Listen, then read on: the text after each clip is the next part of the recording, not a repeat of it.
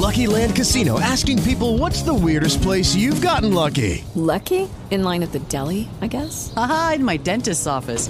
More than once, actually. Do I have to say? Yes, you do. In the car before my kids' PTA meeting. Really? Yes. Excuse me, what's the weirdest place you've gotten lucky? I never win and tell. Well, there you have it. You can get lucky anywhere, playing at LuckyLandSlots.com. Play for free right now. Are you feeling lucky? No purchase necessary. Void where prohibited by law. 18 plus. Terms and conditions apply. See website for details.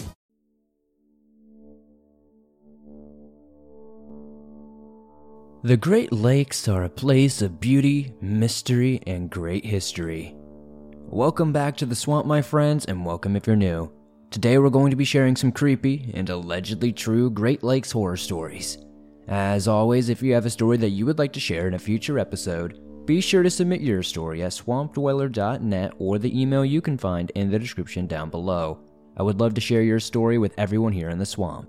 Now, according to all of these stories, the Great Lakes are not a place of serenity as we thought, but rather a place of horror. Now get ready for some creepy and allegedly true Great Lakes horror stories that'll freak you out tonight.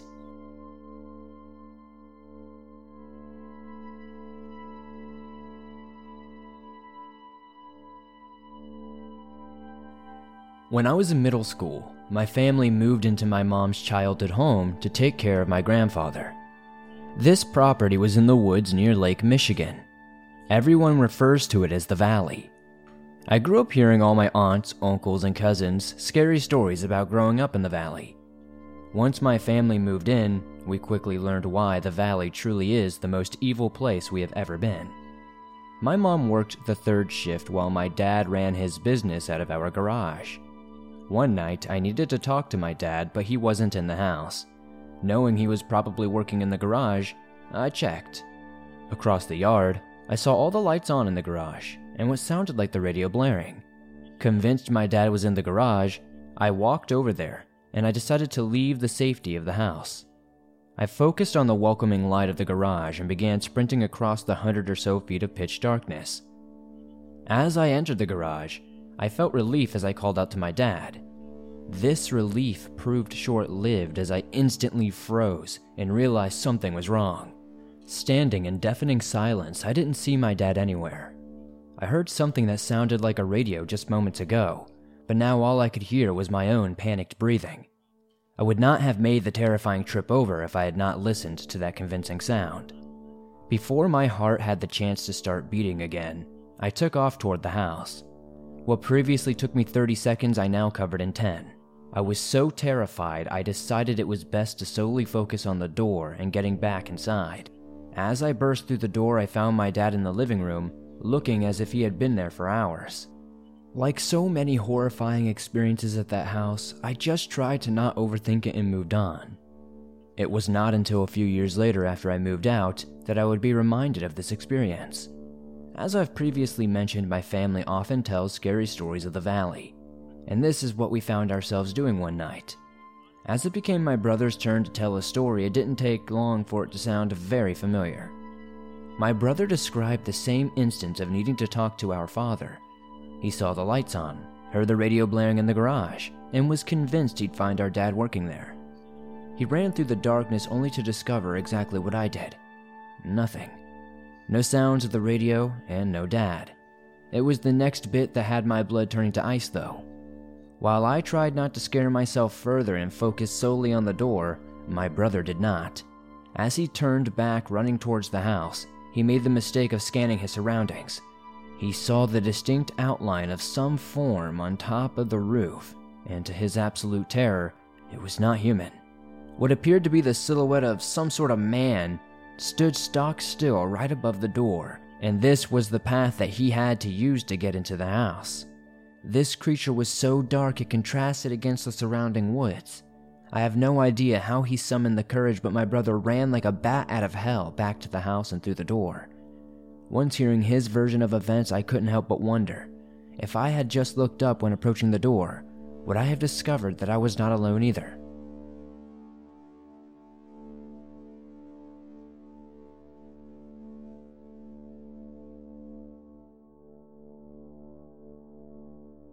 My sister Mom and I started going up to a town around Lake Huron for a few days vacation after my mom and dad split up.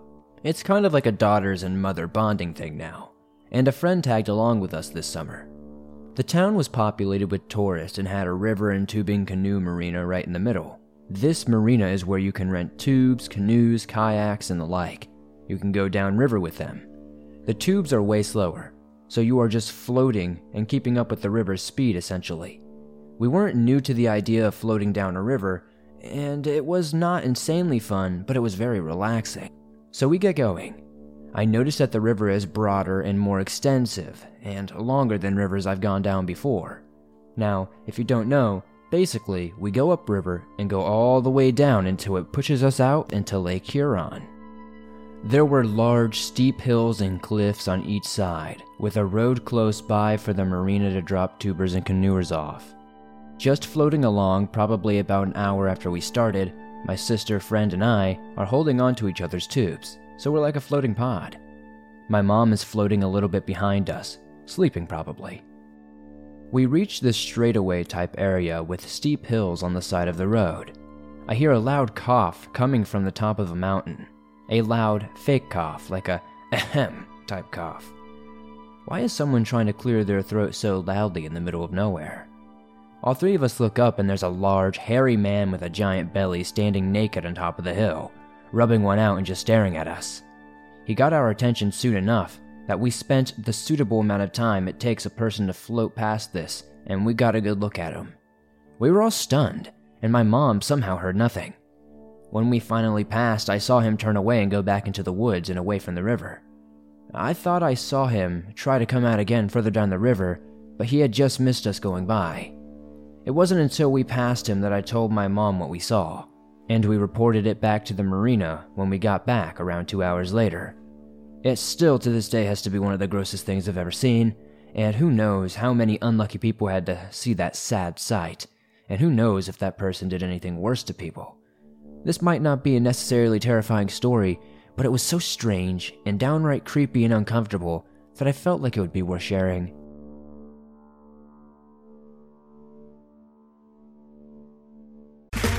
Okay, round two. Name something that's not boring. A laundry? Ooh, a book club. Computer solitaire, huh? Ah, oh, sorry, we were looking for Chumba Casino.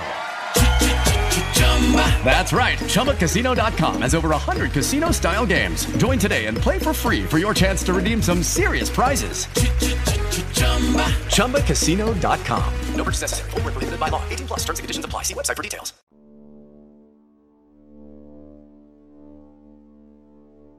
So I was in 7th grade and really into music and going to concerts. My dad told me we could see Badfinger and War at a free show in Toledo, Ohio.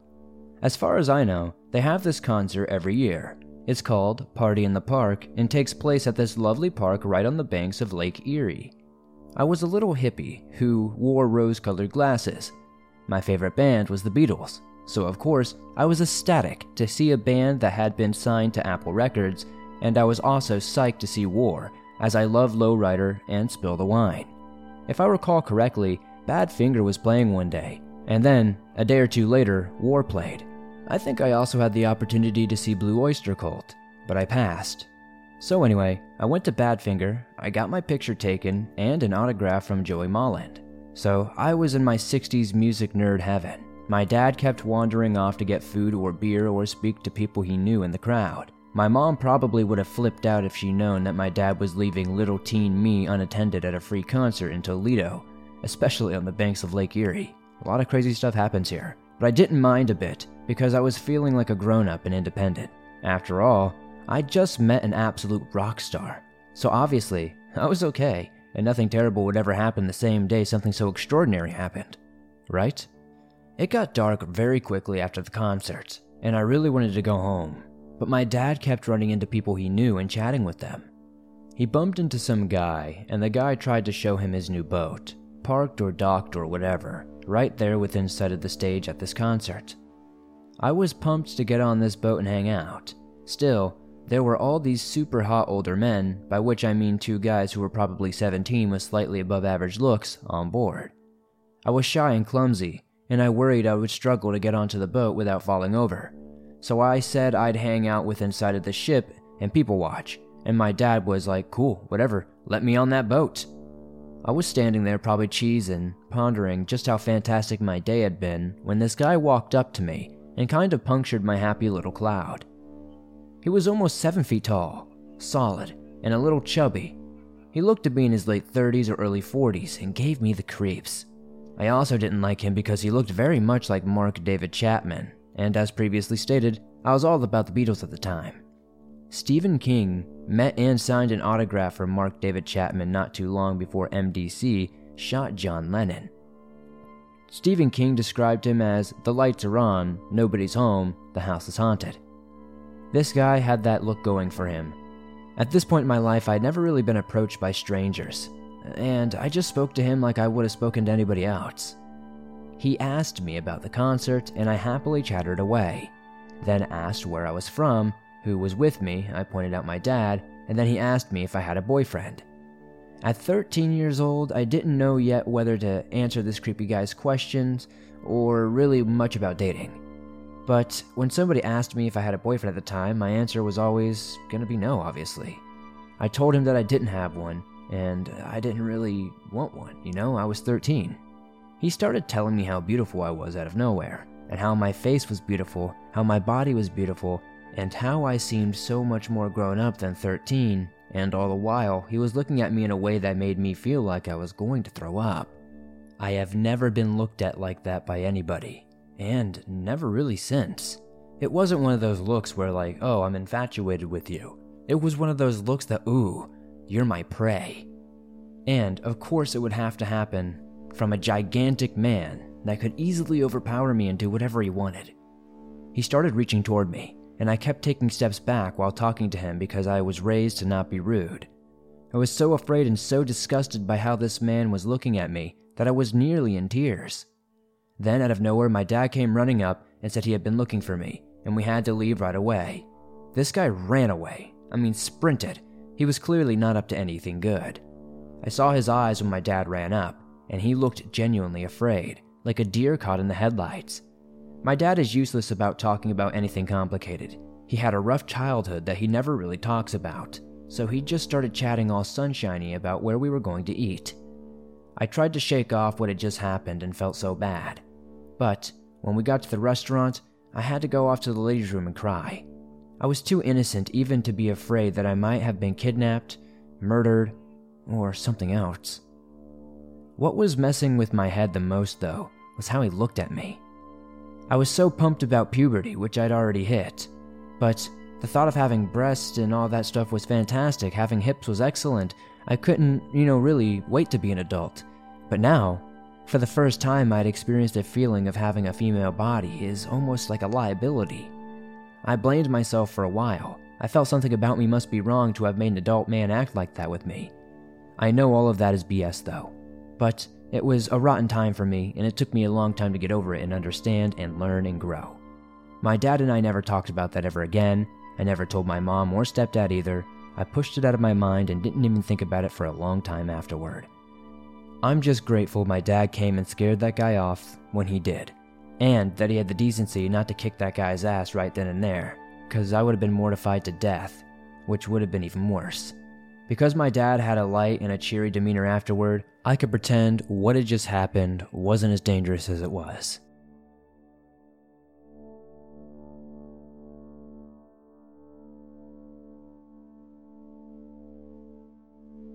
When I was about 16 years old, I got a job as a personal assistant / cleaning lady for a wealthy couple living in a big, beautiful mansion on Lake Michigan.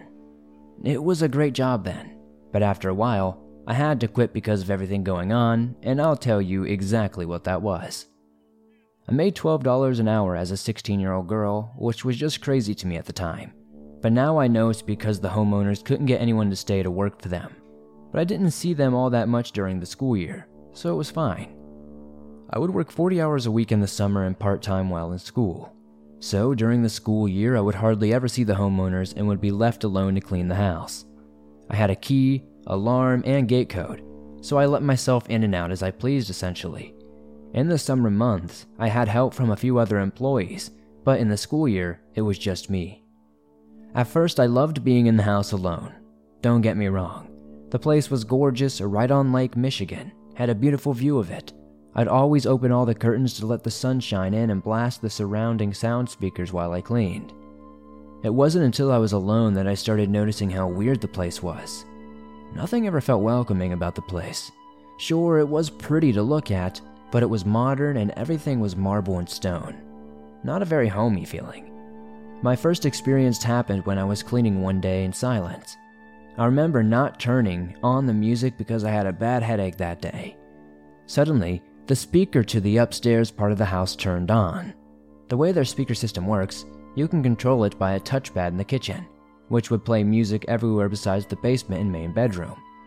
To play music in those areas, you must go to the touchpad, turn it on by the control pad, and sync it up with the rest of the house. The reason this was so alarming was because I was the only one there. I walked up the stairs to check what was going on and figure out why the music turned on, seemingly by itself. I looked around and called the homeowner's name, thinking someone had just come in without me noticing, but the doors were still locked and no one was home. I shut off the music and went back downstairs, not thinking too much of it. It started happening more often though. I'd be listening to music and it would turn off, or it would be off and turn on in a completely different area of the house. I brushed it off as faulty electronics and didn't really think much of it. The second most prevalent story I remember from working there was when I was cleaning the workout room in their basement. I never wanted to go into this room, and I couldn't tell you why. Something about this room just felt weird. It was super cold and dark, and I felt anxious in that room no matter what time of day. I tried to avoid it at all costs, but my boss would get mad when the dust would build up. So I forced myself to go down there once a week to tidy up. So anyway, I was in the workout room using a broom and mop. I remember sweeping the floor and propping the door open against the machine while I used the mop. Suddenly, the broom fell over, hitting the wall, and the baseboard to the floor as it was fell, causing 3 distinct knocks. What I heard after scared me so badly I refused to go into that room by myself ever again. Immediately following the knocks made by the broom falling, 3 knocks responded in the exact pattern the broom fell, but it was coming from inside the wall. I know what you're thinking. It was not an echo. It was not some sort of scared animal. It was knocking. Deliberate knocking. I was utterly alone in a big, quiet house in the middle of nowhere on Lake Michigan, and someone was knocking back at me from inside the wall. To this day, I have no explanation for what I experienced. Lastly, this was the first and only time I've ever seen anything paranormal with my 2 eyes. And I know this time it's not me being paranoid or crazy because I was with a coworker who saw it too. Sometimes my boss would rent out her guest house, and we would clean it before the guest would arrive. So this guest house has a big glass hallway leading from one main area of the house to another. I was cleaning the house while one of my coworkers, Bob, was standing next to me. Just then, I catch a glimpse of what looked like a boy in a blue shirt running by. I turned my head just as Bob turned his head as well. He asked me if I saw that too, and I said yes. Thank you for sharing my stories. Hopefully everybody enjoyed them.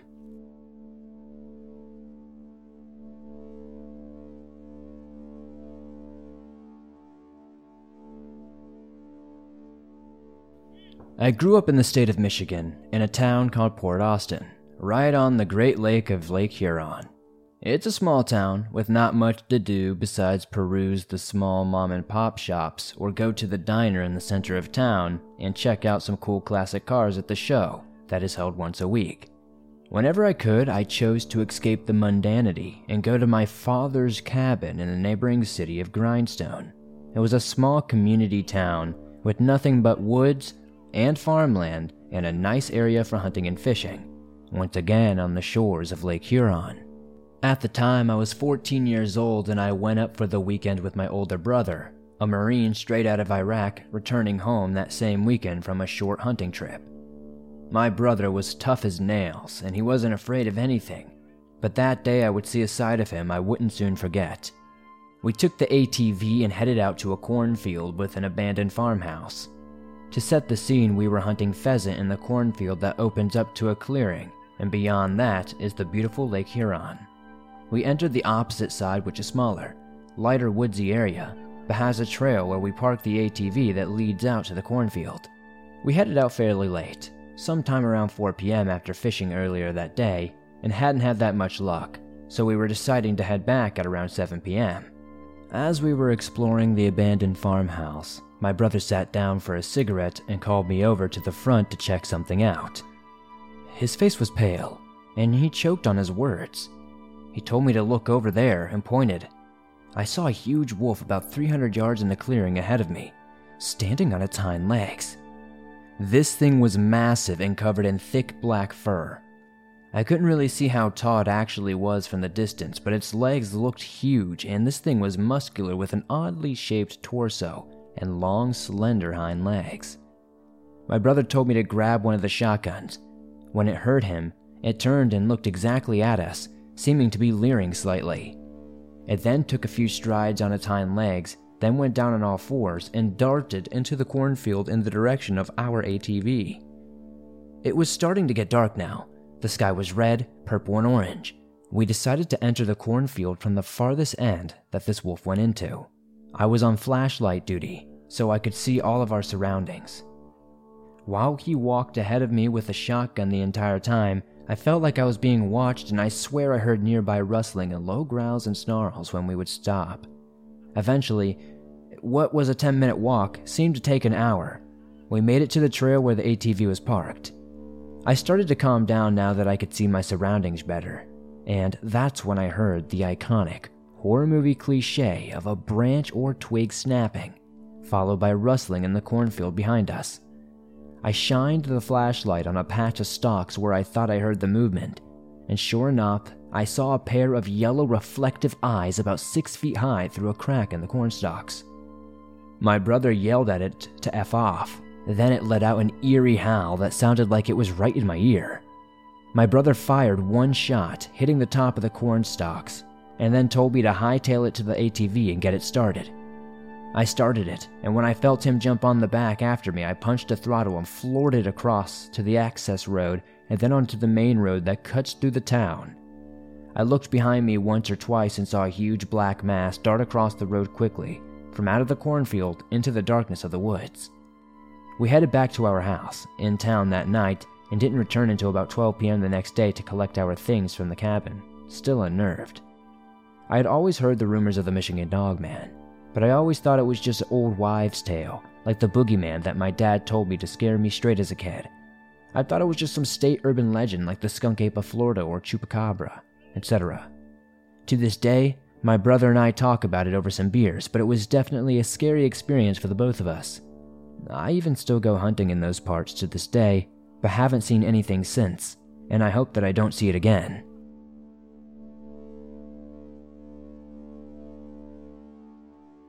Lucky Land Casino, asking people, what's the weirdest place you've gotten lucky? Lucky? In line at the deli, I guess? Aha, in my dentist's office.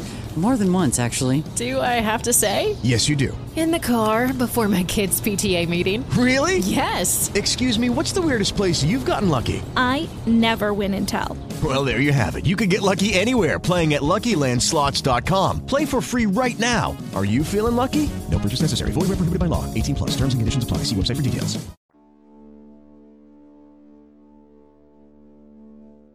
Thanks for listening to these creepy and allegedly true Great Lakes horror stories.